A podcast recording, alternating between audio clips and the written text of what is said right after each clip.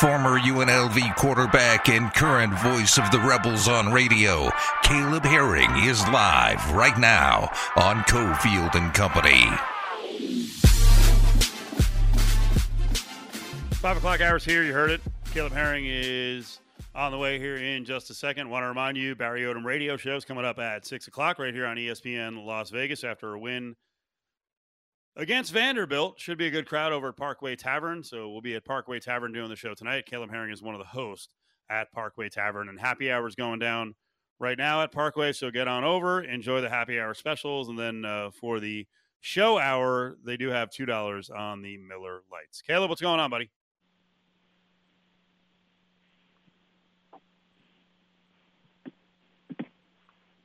Caleb. Hey, what's up? How you doing?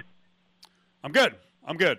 Um, I want to get into a bunch of NFL quarterbacking situations in a couple of minutes, but let's start with I, don't even know if you uh, have much knowledge on you know as to what the hell is going on, um, but we were talking about Stephen A. Smith kind of warring with a bunch of folks like Max Kellerman and and Terrell Owens. Demond, do we have this sound from Marcellus Wiley who? uh, you know, Wiley had his time at ESPN and with Fox, and he was kind of opining on what's going on with Stephen A. Uh, going after a bunch of people. Can you fire this, Damon? Because he's smart? Because he's smarter than you? Why? Because on black issues, T.O. says, and T.O.'s right, he sounds blacker than you. Why is T.O. right? Because you proved he was right. Not because he really sounded blacker than you, because you and your response one, you took T.O.'s comments so seriously that you got out of character with T.O. Two, you got out of character with your partner. Three, you still talking about that, and it still gets to you. it's hypocritical to be uh, sensitive right now if you're Stephen A. to Shannon and Shannon getting pushed out of FS1 and all of that that happened there, and not Max when you did the same thing to Max. Oh, please do not tell me it's different because Max is white. Please don't say that. I know you're not gonna go there. So what's the difference? You pushed Max out, but then you're like, oh, it's Shannon's story to tell. But let me just tell you, it's facts. He got pushed out. But we okay. want to hear the story you can tell. Right. That, that's that, that, covers it. That covers it. Damon, you want to explain what the hell is going on here? Because uh, I, I can't figure out why Stephen A. is warring with To, and then degrees of blackness is coming into the conversation. What is happening?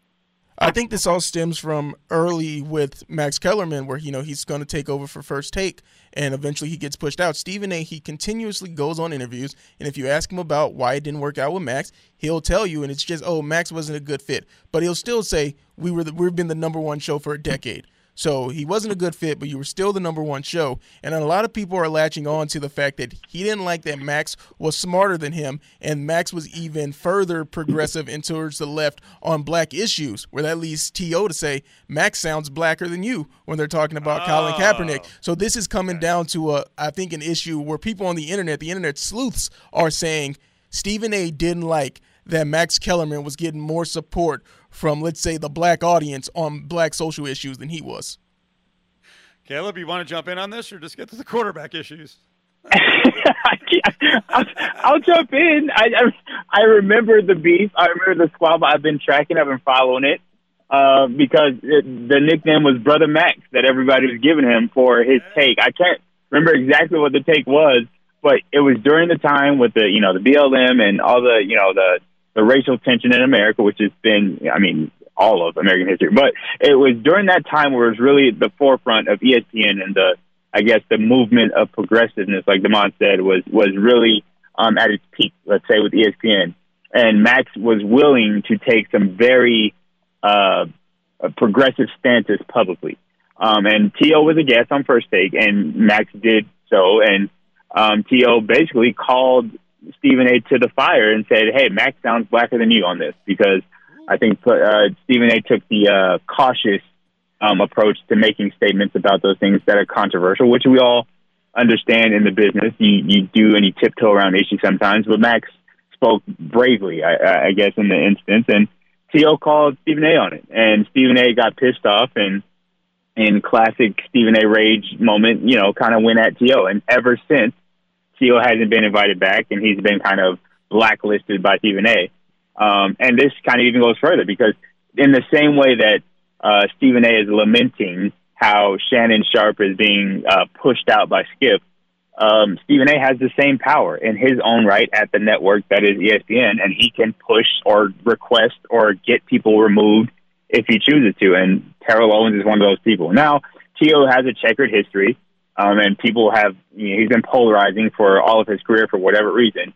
Um, and Stephen A. has kind of publicly tried to play up to that and, and allude to maybe that being the reason why there's some beef between them. But um, all indications point to that particular beef where Stephen A. is on the on the attack for whatever reason on Max Kellerman, and um, people have defended Max um, as he's basically Shannon Sharpe now. He's the Shannon Sharpe in this, but it it's beneath it's beneath Stephen A. I think it's silly. It's it's dumb. Uh, I don't understand why this beef is necessary, but it gets what Stephen A. always wants, which is eyes on him and attention to his show, and the drama uh, generates viewership, and that's essentially what it is. It, he, he he took to social media to basically uh, um, to to promote his podcast. Tune in on Monday to see what I'm going to say about T.O. And I'm sure people tuned in on Monday to see what he had to say about T.O., which I'm, I'm assuming was a big nothing burger. All right. Caleb Herring's with us. All right, I was seeing if Demond was going to jump in there.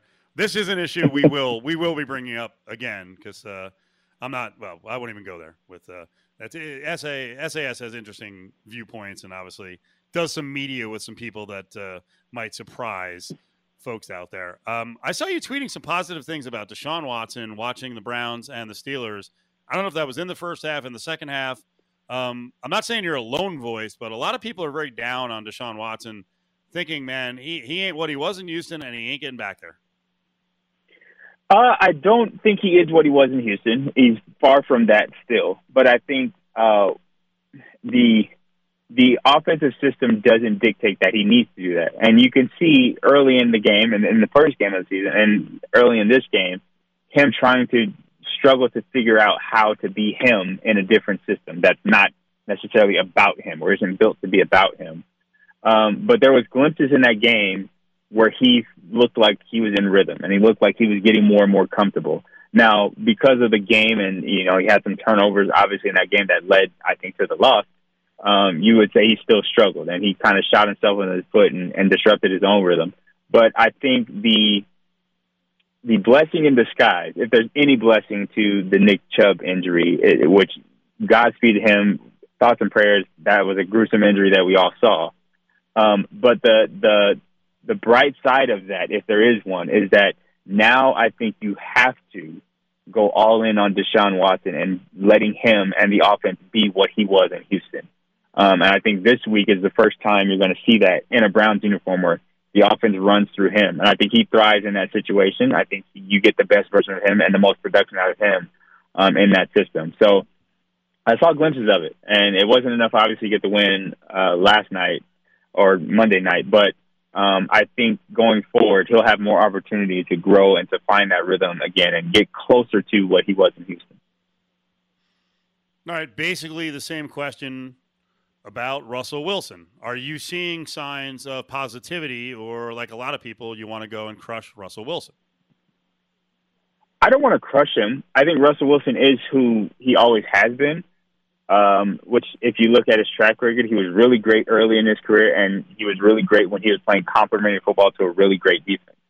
Um, and he always had a semblance of a run game to kind of complement the pass game. I think there was a year, some years in Seattle where his numbers were outrageous. His numbers were great; they were off the charts, but the wins were not there. And I think the proof is in the pudding, and as far as that goes. Um, and essentially, we're getting the same thing in Denver, where you know, he needs a defense. He needs help around him to really get the best out of him. He's a great general, and this was again seen early in his career as sort of a slight against him or or, or a negative thing when people called him a, a general on the field. He's he he does what he's supposed to do, and it's nothing spectacular when it's at its best. When he's getting to Super Bowls, when he's MVP caliber quarterback, quote unquote. So. Um, I still think there needs to be improvement in his chemistry and his, his flow, his rhythm and offense.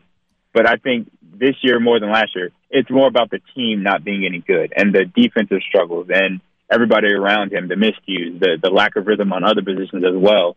He's not going to elevate anybody else, or he's not going to elevate a team and win, and despite not having a defense. He needs everything else around him to be clicking, um, including the coaching and the play calling and the defense. All that needs to be going right for Russell Wilson to really shine. And as of right now, that's not the case in Denver. I want to ask you about CJ Stroud because two games in, he's thrown over 40 passes each game, had some more success against Indy. But is that a little bit you want to see a rookie have, you know, some good stats? But, or is there some signs of he could just be good stats on a bad team?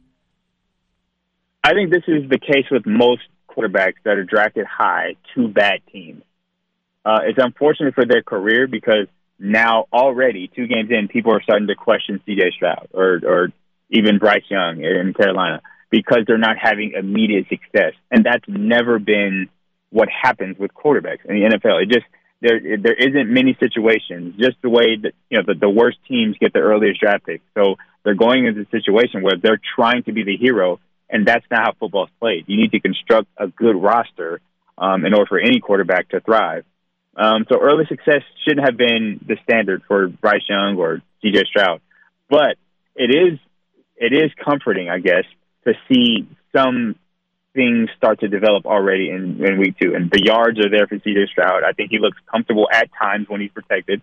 He was comfortable going through a progression, which you can't say the same thing about guys that have been in the league for a couple years now, like Justin Fields, um, where he doesn't look comfortable. He doesn't look like you can, okay, let's build a team around this guy with him as a centerpiece.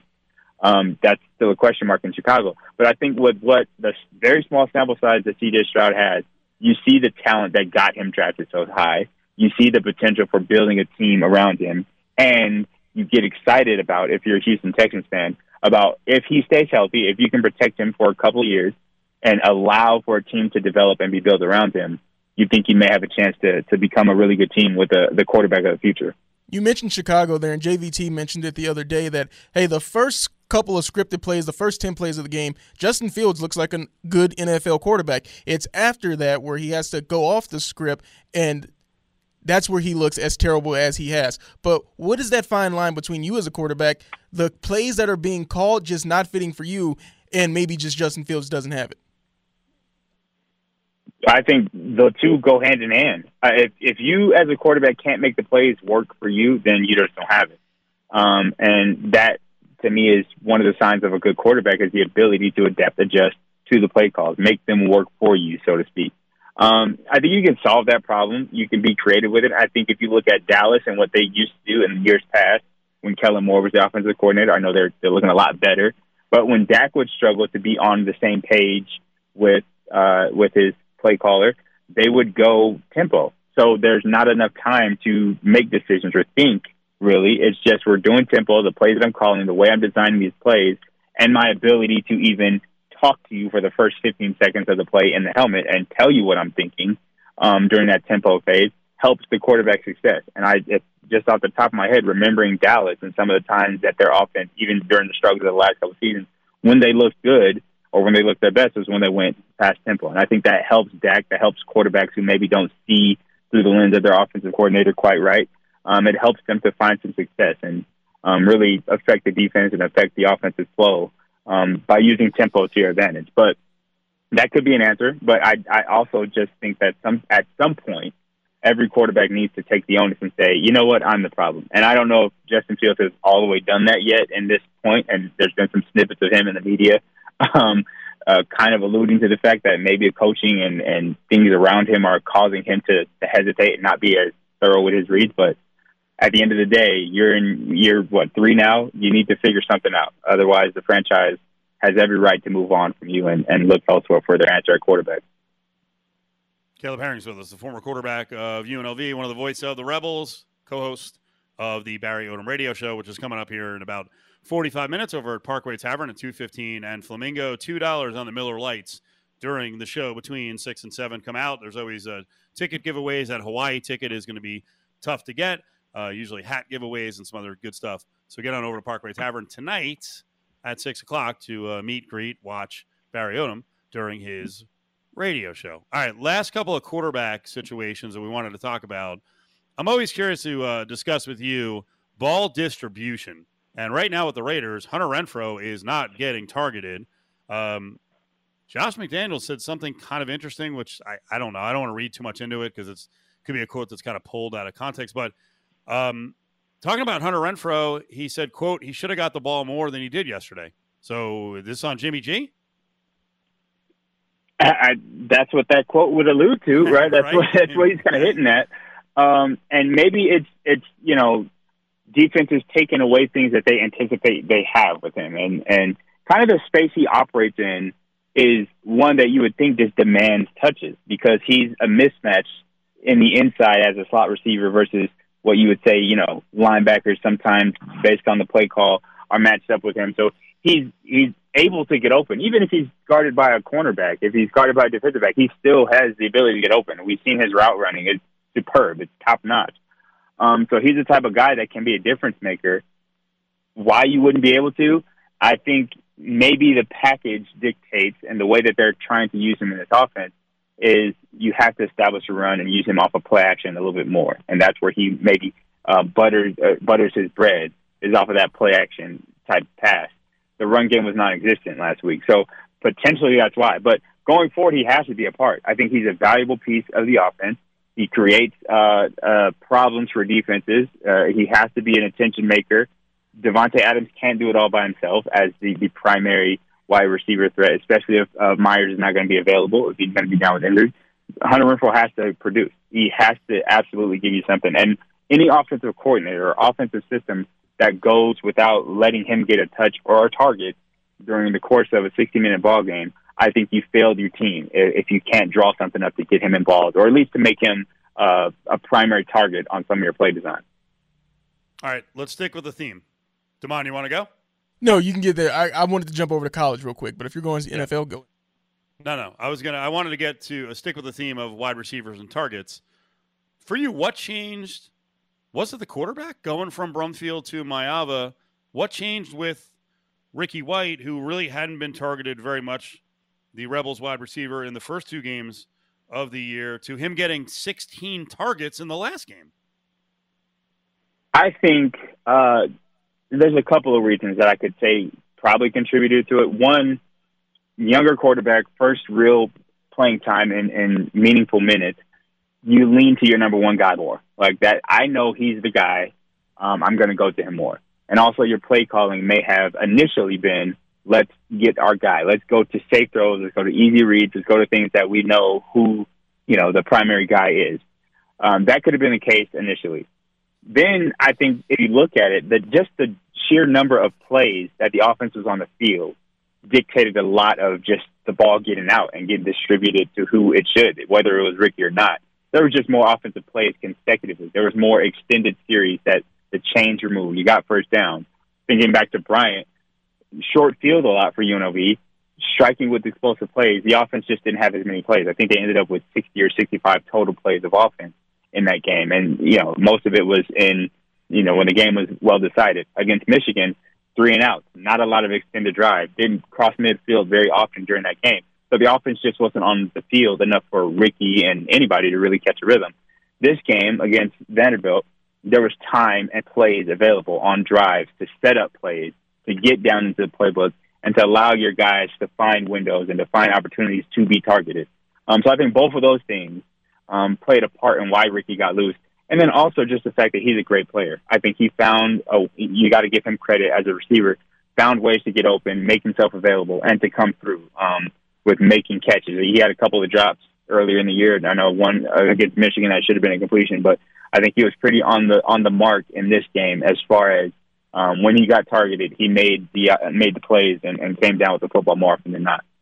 Caleb, speak of speaking of targeting, you're the first former player that we've had on this week. So I want to ask you, the Henry Blackburn hit on Travis Hunter, was it targeting and do you think it was a dirty hit?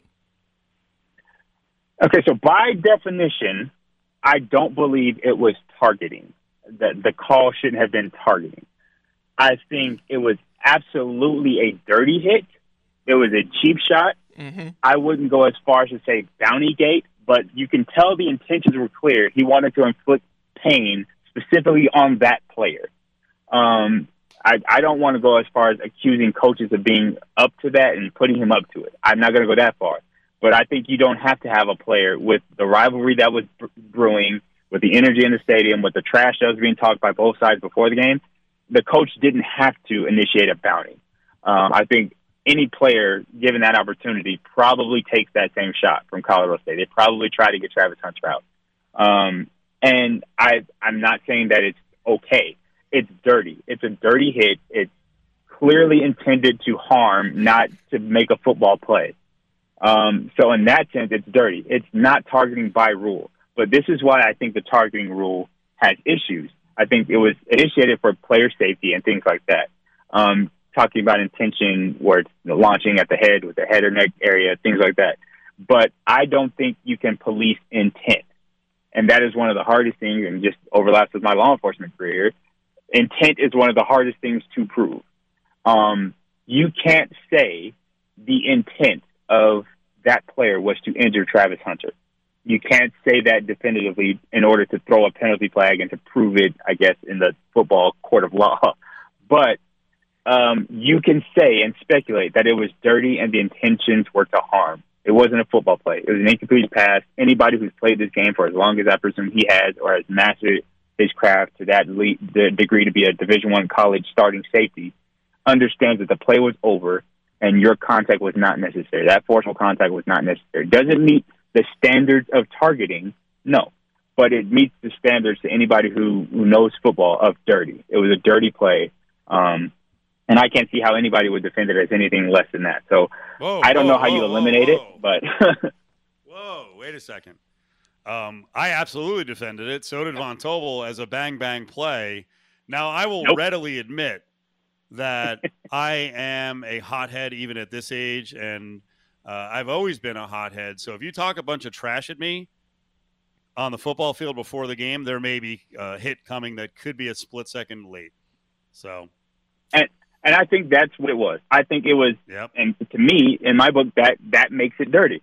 I think you know that there's a clear moment of defining that, hey, this isn't a football play anymore, and it's a split second decision. I would even say it's a mistake, like Deion Sanders said, it was a mistake, but the mistake was a dirty play.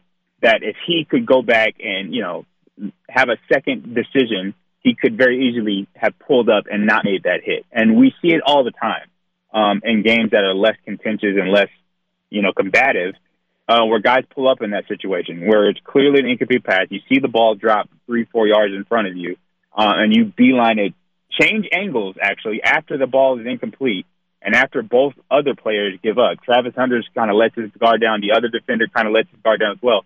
Both of them are already have already given up at the point that uh, Blackburn makes his decision to launch. And to me, it, it's clear as day.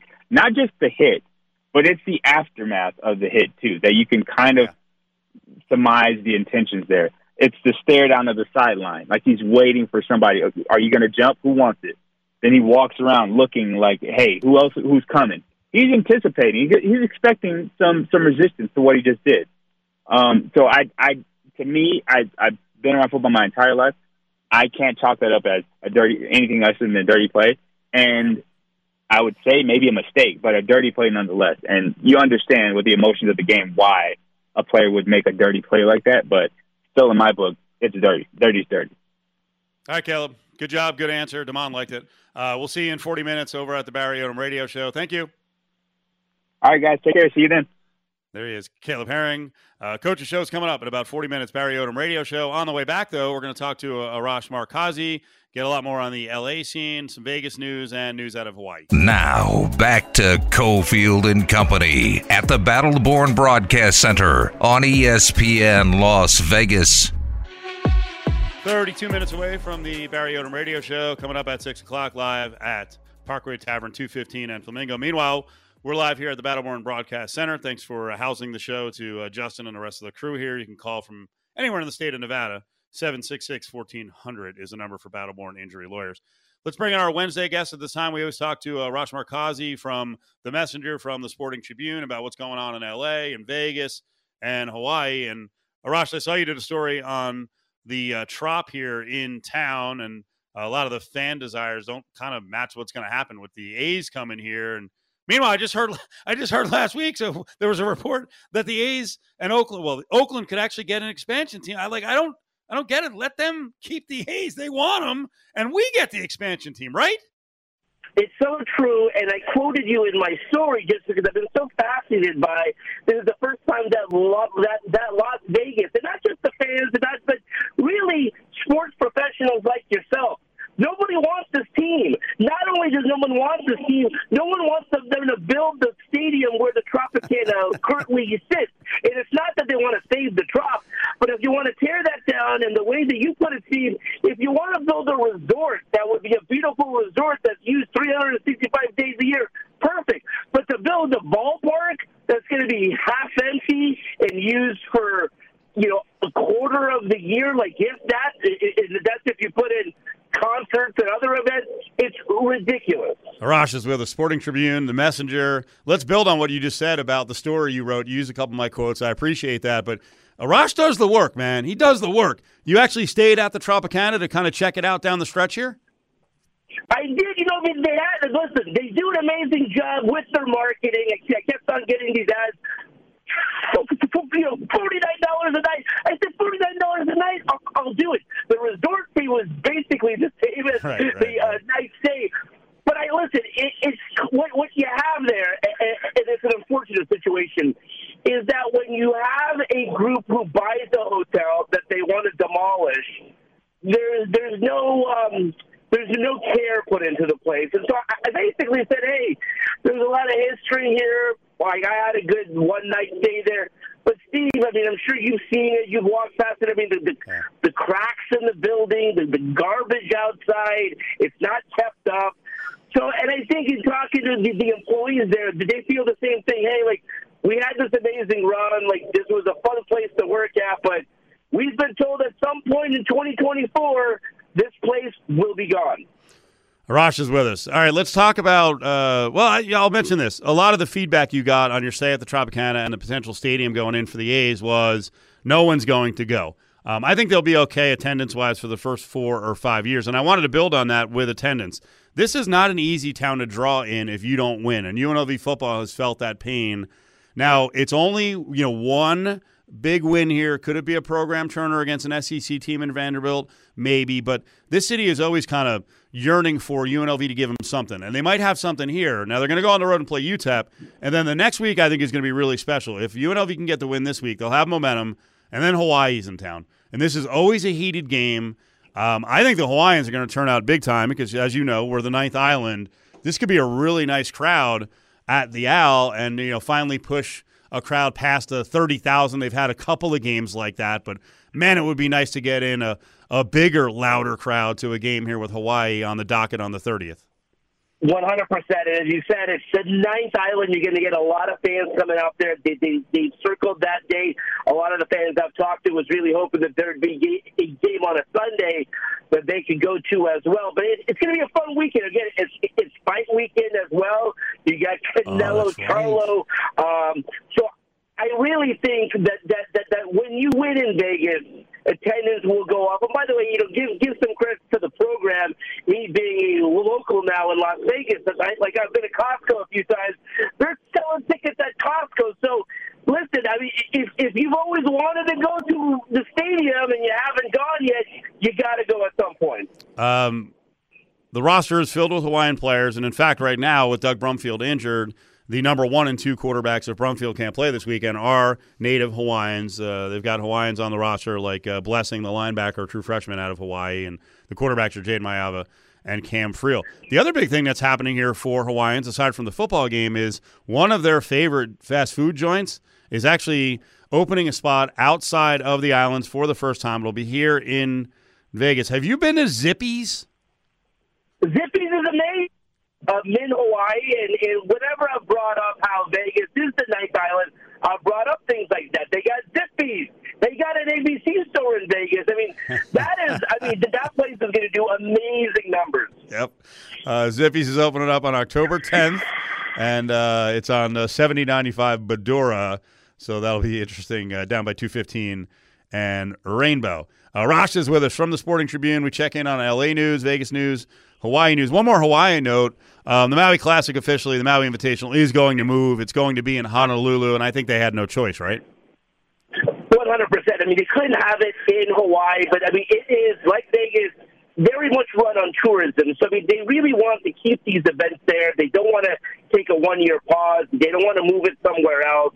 So if there's a way that they can raise funds for Maui by playing this game, by the way, the Clippers are doing the same thing. That was not a scheduled game. The Clippers having a preseason game with the Utah Jazz in Honolulu. Hmm. 100% of those funds going to to to Maui. It's really important that that when they get up and going again, you know, people if they can, you know, go out there, have a good time, go stay at a hotel, uh, because a, a community like that, uh, you know, it is run on tourism. So yeah, I mean, they, they did not want to take a one year pause on that big event. Arash, let's talk some LA football. Uh, first of all, I think a lot of people who are new to gambling looked at uh, McVay kicking a field goal with four seconds left, and then you know claimed there was something up. Uh, he did talk about it, and I know he said he, he didn't know about the point spread. Listen. I mean that that tweet did crazy numbers because I, I had so many friends who put something on that game. The spread was seven and a half. San Francisco's up by ten points, four seconds to go. Yep. There's nothing to play for, yeah. uh, and it kicks a meaning. I, I, I, Steve, I've never seen a meaningless field goal as time expires. You've seen guys throw it to the end zone, maybe try to get a touchdown, but um, that was crazy. Again, that, of course, McVay didn't know about the point spread. That that wasn't about that. But I mean, the number of bets that were won and lost off a meaningless, time expiring field goal nuts. So, give us an update on what's going on with the Chargers and their uh, new practice facility in El Segundo. You talked about how El Segundo is this growing sports community uh, about a month ago in the Sporting Tribune. They've also got a whole deal with what a shopping village called uh, Chargers Commons. Yeah, so right next to where the Chargers are building their practice facility in um, El Segundo, and then folks who don't know, it's where the Lakers practice, where the uh, King hockey team uh, practices as well. They're building a uh, Chargers Common. So it's basically you know, a shopping center. They got a, a, a food location, so they have a Panda Express there and a Raising Cane's, which uh, is one of my favorites. So if you're a Chargers beat reporter and you're, um, God knows who the coach is going to be next year, uh, you got a place to go get some food. Arash, I'm not an LA expert, so when it comes to this new common, the Charger Commons that they're calling it, how close is it to actual LA if I wanted to be a tourist and say, I'll go see that in the Staples Center in the same day? Segundo is about a half. I mean, if you're in downtown, if you're in front of Crypto.com Arena, formerly Staples Center, it's about a half hour drive. But listen, if you're like in El Segundo, and I and I've hyped them up just because it's a small town that's done like a lot of big things. You're 10 minutes away from the beach. So, you know, clearly don't just go for the Chargers Commons. But Chargers Commons is right next to Top Golf. So if you're there, you got the Kings rink, you got the Lakers basketball practice facility, you got the Chargers practice facility. There's a lot happening out there. Where do we go? Do we go to El Segundo Beach, Bruce's Beach, or uh, I think you know Manhattan Beach pretty well. Manhattan Beach is where you got to go. Come on, I mean that's, that's that's definitely the place that you have to go. But listen, once you're in uh, Manhattan Beach, you can kind of stroll down the Strand to Hermosa. And it's a fun place to be. The facility is opening when, and will Brandon Staley get to actually use it? It's a great question. I mean, I mean, Steve, the way that these lost these uh, two games where they have the lead with less than uh, three minutes to go in the fourth quarter is terrible. I, I like if this continues, Staley will not be the coach. They are hoping to uh, have it be open for the, uh, the uh, draft next year. So their war hmm. room will be at this new practice facility next year. And by the way, it'll be amazing for the Los Angeles reporters because right now, currently, the Chargers practice in Costa Mesa. And by the way, speaking of practice facilities, Steve, the Rams moving all the way from Agoura Hills, Thousand Oaks area to Woodland Hills next year as well. Oh yeah, getting getting much closer. Not really, but it, but it is closer in Woodland Hills. And you and I you and I talk about that neighborhood all the time. So hopefully they can build a, a second story on uh, El Torito. Um, with, with with Brandon Staley. Uh, I believe he's going to turn it around. I think people are freaking out over close losses here, and they're a couple of coin flips away and uh, converting some third downs, getting a little better blocking in uh, critical situations from winning one or two of those games. Does Telesco survive? He's the one who hired Staley, and I, you know, I like Staley a lot, and I think the hire was a good hire. But man, people are going to look at this if he fires Staley or they fire Staley and go, "Hey, Tom, You, you went to school with freaking Brian Daboll. Why didn't you hire him? It's such a great question because I don't think I've I've, been, I've seen a GM hire four different coaches. Usually, like a GM gets one, two, right. maybe three. So this is this will be very interesting if they finally make the decision. And I agree. I agree with you. I hope Staley turns it around. However, if he doesn't. I mean, how in the world can you give Tom Telesco a chance to hire his fifth head coach? Yep. Uh, last couple things. Uh, we had the announcement the other day. Uh, you know, USC is going to be taking on Colorado after uh, the Buffs try to pull the upset on Oregon. Real interesting because uh, they want Colorado on TV, so they've made this a big noon kickoff.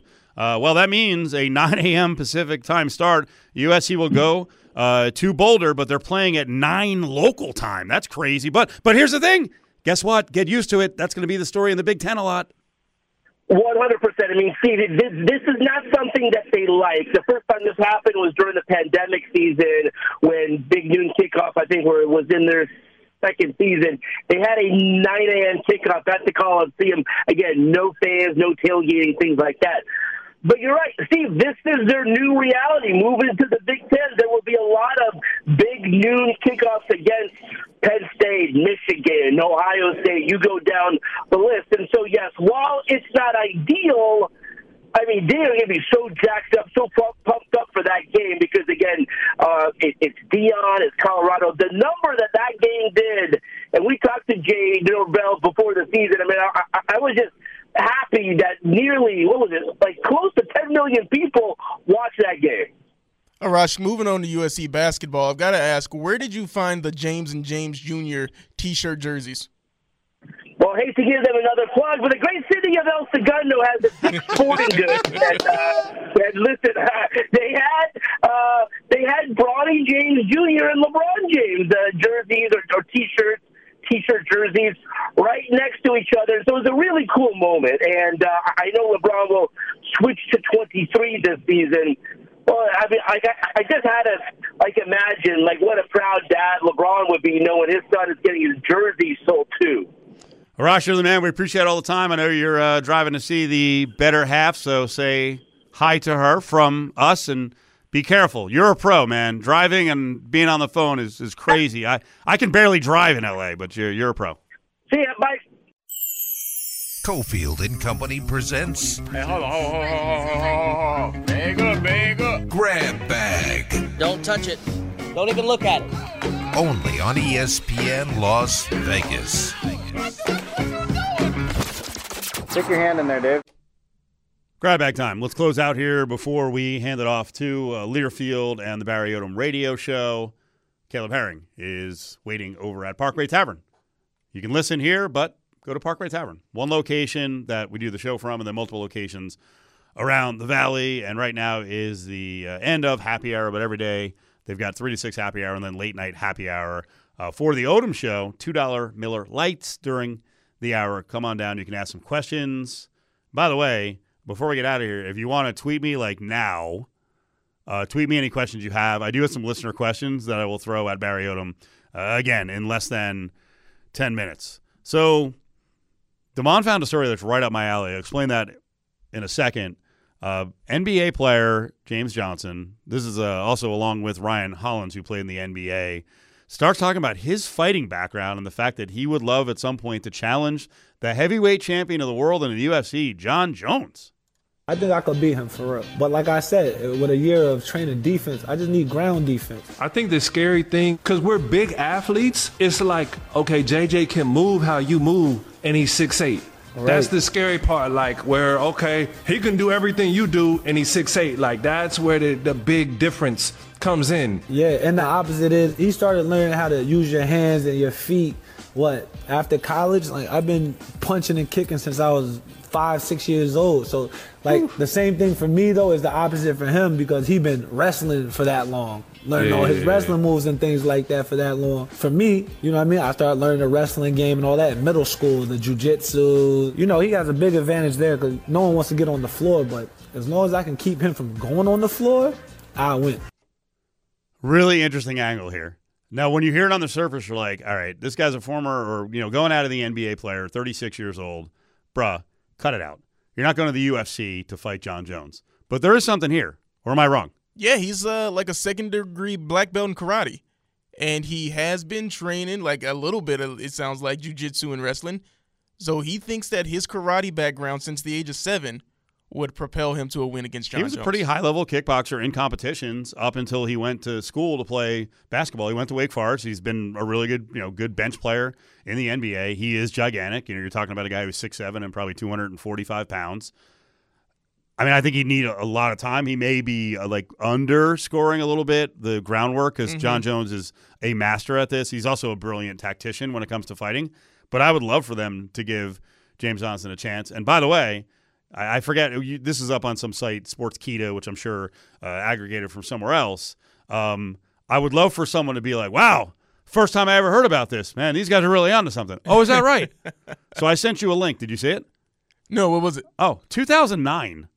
2009. Uh huh. When he was going into the NBA, I wrote a story about James Johnson saying, "My God, I would love to see him in the UFC down the road." Because of his background. So I was on this, what, 14 years ago. I'm getting old. When I see a guy play in the NBA, when I when I predict before he plays a game in the NBA coming out of college that he could be a fighter down the road, I hope he does it. But yeah, I did I did a story because I used to be the editor uh, for Cagewriter up on Yahoo Sports as the MMA guy, and I, when I saw James Johnson's background, I love college basketball, I love the NBA, and I was like, wow, he has a really good kickboxing background. I wish he would have tried to do this sooner. Because now this was 14 years ago when you wrote the story. I'm thinking he's mid to late 30s. He's he's 35 or 36. Yeah, he had a good NBA career. But, but and he's probably he's made a lot of money. And in the UFC, he's not going to make a whole lot of money at the beginning. Yeah. Um, can he be a, a quick study uh, in really shoring up his ground game? Maybe. I mean, I, I hope they. I hope he gives it a chance or gives it a run. I hope they give him a shot. I, I don't know if Jones will be around in three years. Who knows what happens with Jon Jones? But but here's here's the ultimate thing. So what we talk about here is, and Ryan Hollins is pumping him up like, hey, we're big, we're athletes. I don't think people realize how athletic professional football and basketball players are, because Matt Mitrione got a cup of coffee, but he kept getting hurt in the NFL. He was with the Giants. He played defensive uh, tackle at Purdue. Man, he came in and he's like 6'5", you know, 255, actually kind of a mushy build. He wasn't really like a bodybuilder type. And he was such a good athlete and he logged a pretty good record. We're talking about at the highest level of fighting in MMA. And he logged a good record by just his hands, his friggin' hand speed. People are like, what is going on? This guy doesn't look like he's anything. He played in the NFL. Do you realize how athletic you have to be to play in the NFL? I felt like half of the guys from that season of The Ultimate Fighter, because he was on that season with Kimbo and Brandon Schaub, I felt like a lot of those guys, because it was a heavyweight season, were just former football players. Schaub was. Schaub played at Yeah. Colorado, but Schaub was. Not, I don't think Schaub had the Not the, NFL the highest level. heights that uh, Mitrione did. Mitrione's hands were nuts, and you know if the if uh, UFC and MMA can get more guys to cross over from football and basketball, you know at 28, 29, or even earlier, then it's only going to and and it's just, and it's uh, it's really a division outside of guards in the NBA, but everyone else, it's really a division that needs the infusion of high level athletes at heavyweight. Yeah, because I'm tired of seeing the, the big slobs where you watch a couple guys and it's like, ah, this isn't entertaining. right? And, guy, and guys who truly have wrestling backgrounds and then don't have good hands, and they go against, uh, you know, a former NBA or that has already had a little bit of training and has the hands, or a former NFL player who's been working at it for a couple years. Like uh, Greg Hardy was okay. He still did. He still did some Still did damage. decent. So that that's a good example. James Johnson to me, that's the guy I pointed to back in 2009 as a crossover guy. I'm like, I want to see this.